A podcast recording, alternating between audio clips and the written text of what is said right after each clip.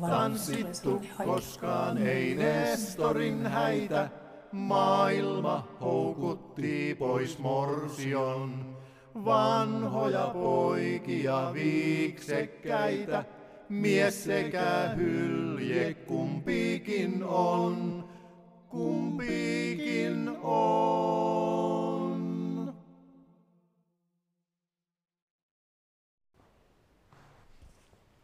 Tervetuloa Veskansan tarinoiden pariin. Minun nimeni on Anne-Mari P. ja minulla on täällä vierelläni historia-asiantuntija Tapani Innanen. Seuraavaksi me saamme kuunnella Pirjo Mikkosen tarinan lapsuudestaan entisen Säämingin eteläisen saaristoon kuuluvassa Ahvionsaaressa 1950-luvulla. Tarinassaan Pirjo Mikkonen kertoo kotipiirin tekemisistä, ruuista ja pesemisestä. Tapani siihen aikaan naisten ja miesten työt taisivat olla erilaisia. Pirjo Mikkosen elämänläheinen kertomus koskettaa todellakin kotipiirin töitä. Ja kyllä ne olivat ensisijaisesti talossa asuvan naisväen vastuulla. Tokihan miehillä oli tärkeä roolinsa ruoka-aineksiin hankkimisessa, viljelyssä ja perunannostossa. Mutta sitten ruuantie, sanokaamme sieltä aitan jauhosäkeistä tai kellarin perunalaareista tai kellarissa säilytetyistä liha- ja sienitiinuista pöydässä nautittavaksi oli ennen muuta naisten työtä. Vettä tarvittiin elämässä. Vesi oli määritelmän mukaan Veskansalle kovinkin tuttu elementti. Järvi kuului iloineen ja haasteineen siihen lähiympäristöön. Järvivesi oli tietysti voimavara. Se tarjosi ruokaa, sitä pitkin saattoi liikkua. Laivat tuottivat työtä ja vaurautta. Silti kodissa ja sisällä talon pihapiirissäkin käytetty vesi oli harvemmin järvivettä. Useimmiten varsinkaan maanviljelystaloa ei rakennettu aivan järven rantaan, pikemminkin muutaman sadan metrin päähän rannasta. Olihan se sillä tavalla keskemmällä peltoaukeata ja hiukan ylempänä syrjässä kaikkein koleimmilta ja ehkäpä Hallan aroiltakin alueilta. Ja siinä pihapiirissä vesi noudettiin kaivosta, joka pihan nurkalle oli kaivettu. Sieltä se ämpärillä tai saavilla kannettiin niin asuntoon käyttövedeksi kuin saunaan pesuvedeksi tai navettaan eläinten juomavedeksi. Vettä siis kyllä riitti peseytymiseen ja pesemiseen. Kesä ja talvi erosivat siinä, miten ja kuinka paljon pestiin, eli missä sitä vettä käytettiin. Uiminen ja rantapolskuttelu, niin kuin Pirjo Mikkonenkin kertoo, oli kesällä mahdollista, ja samoin vaikkapa kodin lattioiden räsymattojen pesurantakalliolle. Tokihan muukin pyykki saatettiin kuljettaa pärekopassa rantaan, sytyttää rantakivillä tuli ja sen päälle sijoitetussa padassa lämmintä vettä vaatteiden pesua varten. Huuhteleminhan runsaalla rantavedellä järjestyi siellä järven rannassa helposti. Mutta miten pyykin pesu onnistui talvella, kun saima oli jääkanne alla? No olihan se pyykin peseminen paljon työlämpää. Yleensä kai sitten kaivosta vettä, pyykkipata lämpenemään joko saunan kiukaalle tai saunan eteiseen eli saunakotaan. Ja sitten veden lämmittyä joko pesemään kylmässä kodassa tai pesemään kuumassa saunassa. Runsaan huhteluveden saaminen kaivosta oli työlämpää, ja siksi saatettiin pestyjen vaatteiden huuhtelu hoitaakin järven jäällä tehdyssä avannossa. Tästähän Pirjo Mikkonenkin mainitsee. Kylmää touhua se varmasti oli. Ja tämän takia mieluusti varmaan niitä isompia lakana- tai mattopyykkiä säästeltiinkin sinne sulan veden aikoihin. Jossakin muistelussa kerrotaan, kuinka nimenomaan siellä huhti-toukokuulla oli oikein sellaiset pyykkipäivät, jolloin rannalla pestiin talven mittaan kertyneitä pyykkejä. palatakseni näihin miesten ja naisten töihin, kyllä tämä peseminen oli sen verran työlästä, oli se nyt talvella tai kesällä tehty, että kyllä siinä osansa riitti miehillekin, jos ei muuta kuin muuta niin polttopuiden tekemisessä ja veden lämmittämisessä. Mutta sauna. Saunahan se oli koko pesemisen ja puhtauden ydin. Tokihan sitä jo 1900-luvun aikana tiedettiin hygienista sen verran, että talon sisälläkin oli jokin vati käsien ja kasvojen pesulle ja, ja toinen ruokavälineitä varten. Mutta saunassa sai vettä lutrata lattialle ja sen sai lämpimäksi kesät talvet. Vanhastaan sauna oli tietysti savusauna. Siis uuni oli vain saunahuoneen nurkkaan luonnonkivistä rakennettu kivikasa, jonka sisällä oli polttopuiden polttamiseen tilaa. Siellä puut poltettiin ja savu levisi lämmitysvaiheen ajan sisälle. Ovi auki ja seinässä ollut räppänä auki. Siitä se vähitellen sitten savu hälveni. Kunhan sitten viimeisetkin kyteneet hiillokset olivat sammuneet ja loput katkut tuuletettu pois, oli saunomisen aika ja riittävän iso savusaunan uuni hyvin lämmitettynä kesti kyllä monen monta tuntia lämpimänä saunomista varten. 1900-luvun alkuvaiheesta lähtien oli toki olemassa niin sanotusti uloslämpiäviä saunoja, siis uunista johti savupiippu katolle. Miten tahansa sauna olikaan lämmitetty, niin puhdistautumisen ja rentoutumisen kannalta se oli tärkeä. Kyllä se oli varmaan sellainen levähtämisen ja, jos sillä tavalla rohkenee sanoa, onnen paikka jo silloin kovan työn keskellä, niin talve kuin kesä töittenkin aikana. Pirjo Mikkonen muistelee tarinassaan myös Veskansan lasten synnyttämistä. Sauna taisi olla mukana tässäkin. Kyllä vain. Vanhastaan juuri sauna oli se paikka, jossa lapset useimmiten syntyivät. Oma isäni on syntynyt 1908 kotipihansa savusaunassa. Siinä samassa, jossa edelleen saan maailman leppoisimmat löylyt Kokonsaaressa. Savusauna oli kai hygienenkin kannalta varsin kelpoisa paikka, ja siinähän sitä lämmintä vettä oli helposti käytettävissä. Pirjo Mikkonen toki muistelee sitten myös niitä kotisynnytyksiä, joissa vauva syntyi jo asuntalon sisällä. Kotisynnytyksessä oli ollut tapana, että äidin ja vauvan apuna oli yleensä joku jo varttuneempi ja itsekin synnyttänyt nainen. Kylissä saattoi sitten joku tällainen varttuneempi ja useammassa synnytyksessä avustanut lapsen päästä ja saada sen luottamuksen, että häntä pyrittiin hakemaan kuhunkin kylään, kunkin kylän synnytykseen sitten avustajaksi. Ihan koulutettujakin kätilöitä oli Suomessa kyllä jo 1800-luvun alkupuolelta saakka, mutta Sääminkin sellainen palkattiin lopulta itse asiassa ihan valtiovallan patistelun jälkeen vasta vuonna 1901. Tosin eihän se yksi kätilö laajan pitäjä joka kolkkaa ja joka synnytykseen ehtinyt. Ja, ja pitkään olikin ajatus, että myös se koulutettu kätilö nimenomaan lähti sinne kotiin auttamaan kotisynnytyksessä. Savonlinnassa oli kyllä 1800-luvun lopulta saakka yleinen sairaala, myös sääminkiläisten käytössä. Se ei kuitenkaan varsinaisesti ollut synnytyssairaalaksi tarkoitettu. Vasta kun 1920-luvulla lastenlääkäri Arvo Ylpön aloitteesta syntynyt äitiys ja lastenneuvolatoiminta laajeni ensin Suomessa 1930-luvulla ja lopulta sodan aikana 1940-luvulla tuli jopa lakisääteiseksi. Alkoivat säämenkiläisetkin äidit saada ja hakeutua sairaalasynnytyksiin. Samoihin aikoihin Suomessa hyväksyttiin laki keskussairaaloista, ja heti sodan jälkeen alettiin sellaista järjestää Savonlinnaankin.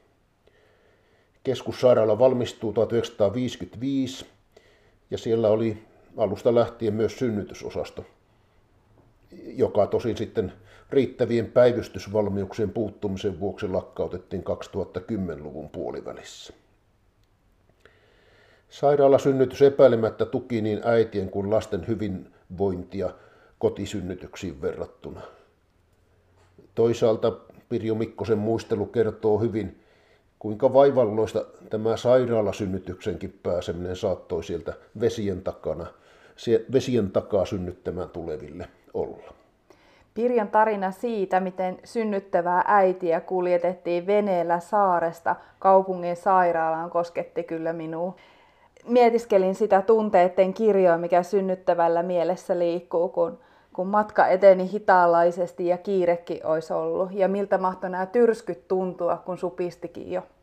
Mutta kiitos Tapani. Seuraavaksi me kuunnellaan Matti Muhosen tunnelmointia ja sitten kuullaan Pirjo Mikkosen koskettava tarina Ahvionsaaresta.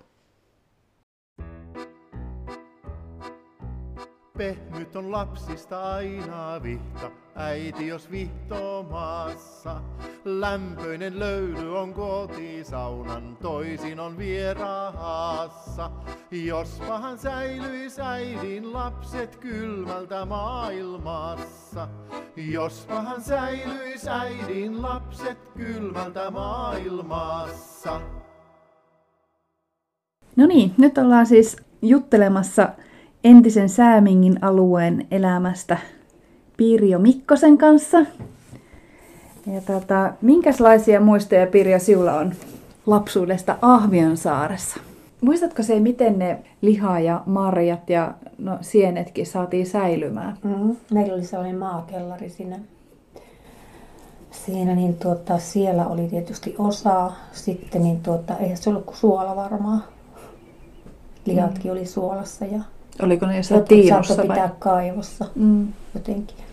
Tota, joo, sellainen ihan iso saavi, johon ne oli sitten ihan umpisuola. Ne oli sieltä sitten käsin peuhattava aina ne mm. palat. Pitikö ne sitten keittää ne suolat pois siitä vai Joo. huuhella? Ensin huuhella tietysti ja sitten keittää. Joo. Muistatko se, miten marjoja saatiin säilymään? No ei ne ollut sen kummemmin, kun ne oli vaan survottu samalla viisi iso saavi ja kyllähän talve säilyi hyvinkin, mutta kyllä se ajattelee iso perhe, niitä jos että johan ne kevääseen varmaan kerkisi melkein loppumaan. Mm. Sokeriin? Eikä kun ihan silleen puolukka no, puolukka ainakin mm, säilyi. Mm, puolukka, niin. niin. No, sit tietysti... Mitäs marjoja kerättiin? No kaikkea varmaan mitä vastaan tuli, mitä oli saatavilla. Mm. Ja pensaista vähän, oli jo siellä pensaitakin jonkun verran. Mm. Mutta ei kuivattu? No omenaa varmaan kuivattiin. Joo. Mitä sieniä kerättiin? No enimmäkseen rouskuja, hyvin vähän muuta. Kyllä mä sitten myöhemmin muistan, että ne kantarelit kerättiin. Mm. No siellähän on hyviä rouskupaikkoja Ahviosaaressa. Mm. niin. Joo. Niin varmaan suolaa laitettiin. Niin. Niin suolaan, eipähän niitä muualla. Niin osanneet kuivata. Mm. Ehkä. Joo. Mutta ne oli ne niin arvat lajit, mitä niitä kerättiin. Silloin ei tiedetty, että sienistäkään niin paljon. Mm. Minkälaisia ruokia laitettiin sinun lapsuudessa? No varmaan sitten perunasta ja juureksista ja sitten niin marjoista ja sienistä vähän ja tota, no lihaa mitä nyt oli. Muistatko jotain ruokalajia tai? Muistan sellaisia tietysti, että ja kalaa, kalaahan tietysti kalastettiin. Mm. Niin tuota, no perunoistakin sen kerroslihakastikkeen kanssa, niin kaikenlaista tällaista yhdistettynä mm. sanottiin jotain perunapaistia. Mitä se oli? Niin eli perunat palasiksi ja liha palasiksi ja niin. leiviuuni. Ei kun hellalla se tehtiin. Hellalla. Perunat keitettiin ja sitten se kastike tehtiin ja sitten kaavettiin se päälle. Siihen tietysti tuli sipulia ja Mm. Ja kala paisti samalla viisi, että kalat sit siinä pannulla keitettiin rasvasta vähän jauhoja ja voissa tietysti. Niin. Ja sitten pantiin niiden perunoiden päälle. Tai sitten erillään tarjolla. Miten niitä marjoja syötiin? No varmaan vispipuurona ja ruispulkkapuurona ja no sitten tietysti saattavat tehdä jos sokerista hilloa niistä vähän ja mietin miten hän olisi mehuja tehnyt. Korkeintaan siilaamalla vähän keittäneet ja siilanneet mehuksi. Tehtiinkö kiisseleitä? Joo, ne oli kyllä silloin ainakin, kun mä olin jo niin kuin isompi. En muista ihan sitä alkulapsusta, mm. mutta sen muistan siitä lapsuudesta nyt. Arva, kun oli meitä se viisi lasta, jotka teki tarpeensa vielä, eikä mm. ollut vaippoja. Niin se on ollut kuule lystikästä. Viisi oli sen ikäistä, äiti sanoi, että kun niin yhtä aikaa. Niin, no millä kun... tavalla sitten, niin kuin, ei ollut vaippoja, tietenkään ei ollut kertakäyttövaippoja, mutta käytettiinkö sitten niin kuin jotain kangaspaloja, niin kangasvaippoja? jotain tällaisia, niin, ja oliko, no saattoi olla silloin jo jotain trikohousuja, sellaisia paksuja. Mutta ajattele, kun oli niin kuin, minä olin vanhin, mm. ja sitten niin tuota, syntyi kahden vuoden päästä syntyi kummallekin emännälle, sitten kun oli kaksi emäntä, niin mm. lapset niin kuin, vuoden päästä siitä kaksospojat. Eli minä olin vielä kansallisisotkin. Ja sitten nämä muut. On siinä saanut pyykätä? Mm. Joo. Oliko siinä talossa sitten apulaisia? Kun mun mielestä ei ole Kävi sukua paljon siinä, kun se oli niin kuin isän kotipaikkani ja mummo eli siinä, niin kaikkien isäsisarukset sitten kävi vielä tuolta maailmalta aika mm. useinkin mummon takia. Ja kesällähän pestiin ne pyykit tietysti rannassa. Iso pata oli sitten, minkä alla oli tulet mä jouduin vahtimaan kerrankin sitä, että, että kaikki on, lapset tuli mukana siellä, kun kaksi emäntää pesi pyykkiä. Laudoilla hankasivat ja sitten vielä keitettiin siinä paras ja sitten huotti. Laskin aina hiekkaranta loiva ja vähän oli aallokkoa siinä ja sitten seurasi, että yksi karvatupsu näkyy tuolla vaan ja se vaan niin kuin vei pienimmän ehkä niin sitten niin sille aina syvempää syvempää, että se ei enää yltänyt jaloilla pohjaa. Ja tempasin sen sieltä sitten pois, ettei hukku. Niin siellä sait pelastettua. Ja mm. itse olit minkä ikäinen? No olin minä varmaan, olisinko kymmenissä ollut. Niin jo. No hei, mitä se pyykin peseminen? Se kerroit jo, että lautaa vasten hangattiin. Niin käytettiinkö sinne jotain ainetta? No se oli varmaan sitä maasaippua, jota keitettiin ensin niistä teurastusjätteistä. Joo. Ja lipeää oli ostettu varmaan apteekista. Mutta se oli varmaan niin kuin iso työ se pyykin peseminen niin. siinä noin isossa lapsikatrassa, no, jotka oli varmaan. vaipoissa vielä. Ja mitä mä ajatellut, että kun oli muoviastioita, että ajatella sitä astian menoa, mitä särkystää Arabian posliini. Niin, totta. totta. Mä oon ihmetellytkin, että miten niillä on riittänyt varat kaikkien posliiniin. No muistatko se sitten, niin kuin, ää, minkälaisia, minkälaista eroa on ollut kesällä ja talvella? Voisi kuvitella, että talvella on ollut vaikka nyt toi pyykkihuolto vaikeampi järjestää. Mm. Siinä oli puutarhan kupessa sellainen sauna ja vinttikaivo, millä se vesi vietiin sinne saunan eteisessä oli pataa siinä ja siellä ne vaan piti kuulet pestä. Ja jotenkin sitten käytiin jään, järvessä oli sitä avanto, niin käytiin talvella avannossa huuhtomassa ja mäkin on puonut sit, kun on ollut siinä mukana avantoon takki päälle ja sitten tempas ylös siitä. Se on niin märkä liukas se oli, siinä penskana pyörittiin ympäri. Ja. Se saunominen, niin äiti aina kertoi näin, että kun se viisi lasta, niin, niin tuota, hän oli se, joka sitten saunotti siellä. Se oli maapohjasauna. Mm. Ja sitten pikkasen oli siinä, missä oli pata siinä eteisessä, niin siinä oli vähän palettua betonia. Hän kun pesi viisi lasta, niin se isän veli kuljetti ne pois. Ja tämä, hänen äitin sisar sitten puki ne puhtaat lapset. Niin, että se oli tämmöinen niin yhteistyö. Mm. mm. niin just. No niitä lapsia syntyi varmaan siihen talloon vai synnytettiinkö ne täällä kaupungissa? No joo, nyt mennäänkin siihen parhaaseen juttuun vesikansan liikkumisesta niin tota, kaikki ollaan synnytty sairaalaan meidän perheessä.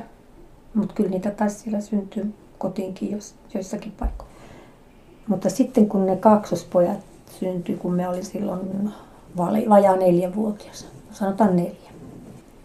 Niin tämä mun täti oli käynyt sitten niin jo viikolla tai aikaisemmin, vähän aikaisemmin täällä kaupungissa neuvolassa ja tuota, todennäköisesti pyrkinyt sairaalaan, mutta ne ei ottanut kun oli vielä joku viikko aikaa, laskettuun aikaa. No, hän tulee laivalla takaisin saareen ja kuinka ollakaan sitten, kun se synnytysaika alkoi täyttyä ja alkoi tulla sitten kiire jo lähössä, niin se oli kesä heinäkuu, että se oli se moottori, oma keskimoottorivene siinä rannassa ja sitten siinä oli niitä synnyttäneitä naisia ympärillä asui muutamia, niin tota, niistä sitten toinen lähti siihen miesten lisäksi. Se lähti kaksi miestä ja tämä kaksosia ottava äiti ja sitten joku naapuriemäntä, jolla oli kokemusta synnyttämisestä, niin se lähti sitten mukaan siihen ja sitten mennään put put put hitaasti kaupunkiin kaikkien salmien kautta ja tuon Pihlajaven kautta ja kiire oli kova olisi ollut ja koski ja koski ja sattui ja supisti ja sitten niin tuota, ajoivat sairaalarantaa sen veneen ja auttavat tämän synnyttävän sitten sinne laiturille jollain konstilla ja kuinka ollakaan sitten puiston penkki temmattiin ja sillä, sillä kannettiin hänet sitten ensiapuun. Ja kerkes. Kerkes. Joo. Hmm.